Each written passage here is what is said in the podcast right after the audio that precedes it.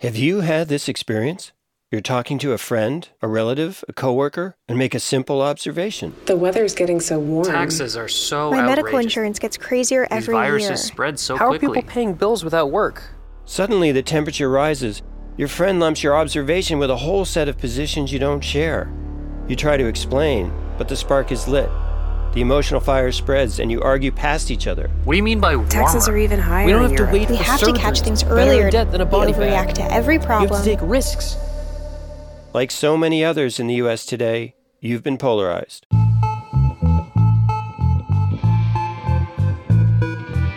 This is Robert Pease, creator of the Purple Principle and lifelong political independent. We're concerned about growing partisanship affecting American politics, society, and daily life, and wondering if our red and blue factions can blend into a healthier shade of purple.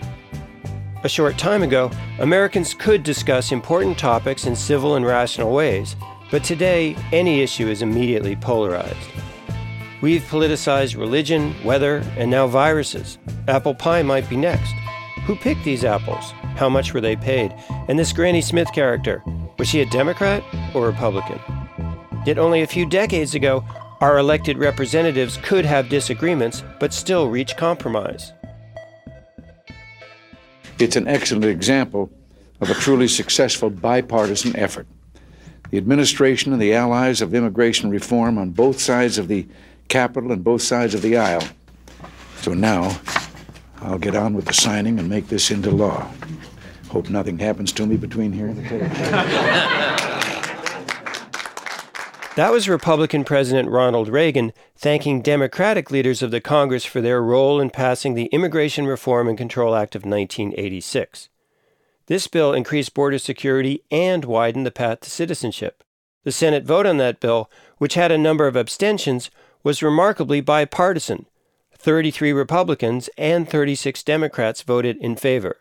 Eight years later, Democratic President Bill Clinton thanked Republican House and Senate leadership for their role in passing a major crime bill, which included a 10 year ban on the sale of assault weapons. Even though many of them have been introduced, I would like to ask the people without whom we would not be here today, all the members of the Congress who are here, Republicans and Democrats, to please stand and be acknowledged. Every one of them. I'd like for them to stand up. Neither were perfect pieces of legislation, and time has exposed their weaknesses, but they were attempts to address chronic problems that Congress has been unable to legislate on since those bills passed 26 and 34 years ago, which, as we will see in future episodes, is a huge problem for democracy.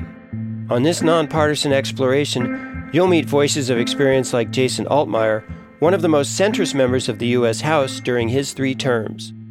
One of the questions I get asked most often when I speak around the country about these issues is why is there so much partisanship in Washington? What, you know, we don't see that in our neighborhood.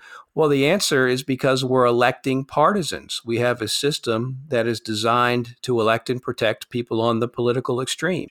And that is because primarily of what happens in our primary process. You have, in a lot of states, closed primaries where the independent voters that you're talking about are restricted from voting in primaries.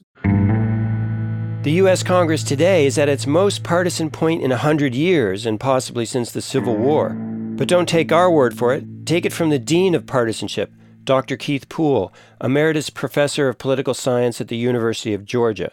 He began analyzing congressional floor votes way back in the 1970s. Now anyone can analyze his work on the UCLA VoteView.com database. And we did that from 1789 all the way to the present day. But um, beginning roughly around uh, the late 1990s and into the 2000s, the parties started separating to the point now where it's not really liberal conservative, it's just um, it's it's devolved into pure hatred of the other party. And I worry about the stability of our institutions because of that.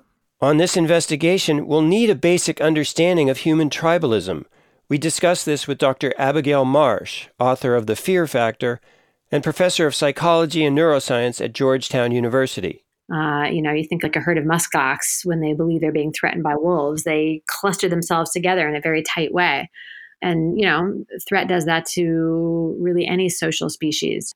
And so when communities believe they're being threatened by others who are, um, they perceive um, a threat to their values or to their livelihood or to their welfare, you tend to get more sort of black and white thinking, which is another strong promoter of ideology.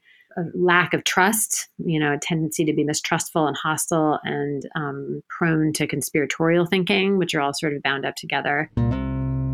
Fear, then, is a major catalyst for polarization. But what about the role media plays in stoking our emotions? Robert Elliott Smith, author of Rage Inside the Machine, analyzes the influence of polarizing algorithms. The reality is that people aren't as simple as Democrats and Republicans. But, you know, what we're in, the situation we're in now is we have this algorithmically mediated media that's trying to place us into categories largely for purposes of uh, advertising. That, of course, feeds us our news that aggravates our emotions. So effectively, it's the worst kind of narrowcasting. It's uh, you know the internet isn't broadcasting; it's narrowcasting, and then people can come along and exploit those effects, as we saw in the Cambridge Analytica scandal. The Purple Principle also profiles individuals and groups working on the front lines of partisanship. John Opdyke, president of Open Primaries, argues better government will result from enfranchising the large number of American independent voters in primary elections. Politicians who get elected in open public primary systems are much better elected officials. They actually are incentivized to work with members of the other party, to reach across the aisle, to build coalitions with people they disagree with, to focus on governing and passing, you know, good policy which leads to an interesting paradox. Partisanship has increased over the past 20 years between the two major parties and their partisans, yet the number of independent voters has grown at the same time. You'll meet four notable American independents on our upcoming episode, The 40 Million Missing, including Laura Sibilia, a three term independent representative in the Vermont Assembly. So I had these three moderate Republicans approach me and say, You should run you should run for office. And I remember very distinctly saying to them, well, I'm not a Republican. And they, eh, you know, like I believe in, you know, gay marriage and, you know, a whole host of civil rights and, and, you know, a woman's right to choose. And I said, well, we believe in those things too. Okay. I said, I'm not running as a Democrat because I feel like the party just takes it too far. You will encounter what may seem like pessimism on the purple principle such as from Charles Wheelan, founder of Unite America and former congressional candidate. One of the scary things going on here is you've got a lot of different forces at work. Anyone who's been watching TV more than 15 years knows that's new.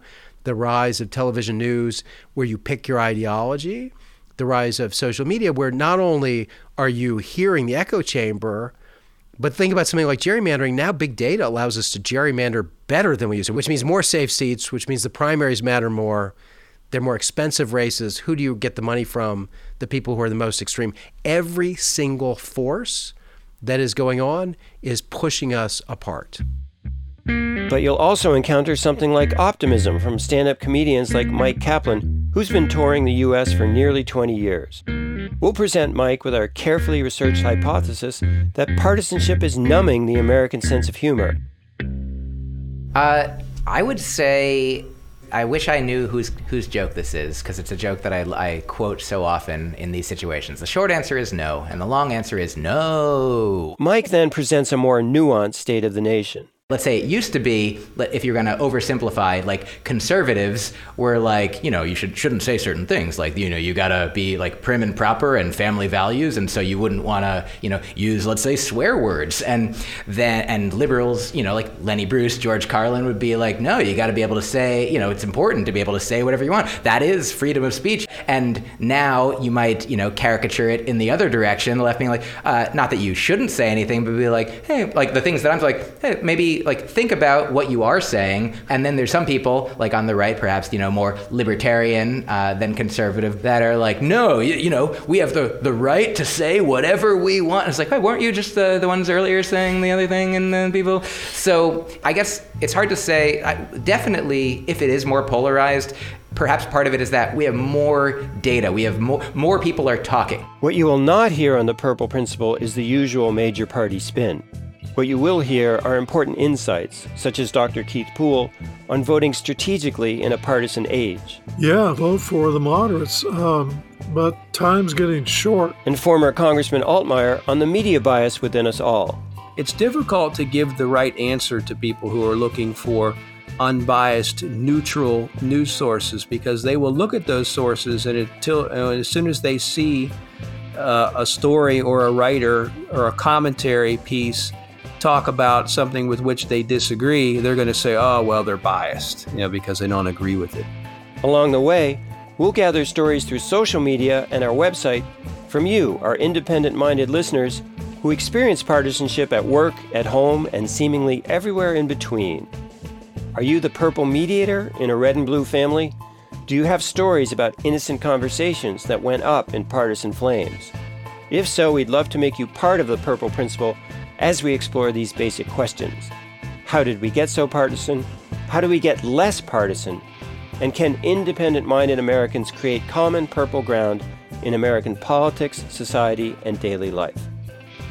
This has been Robert Pease for the Purple Principle team.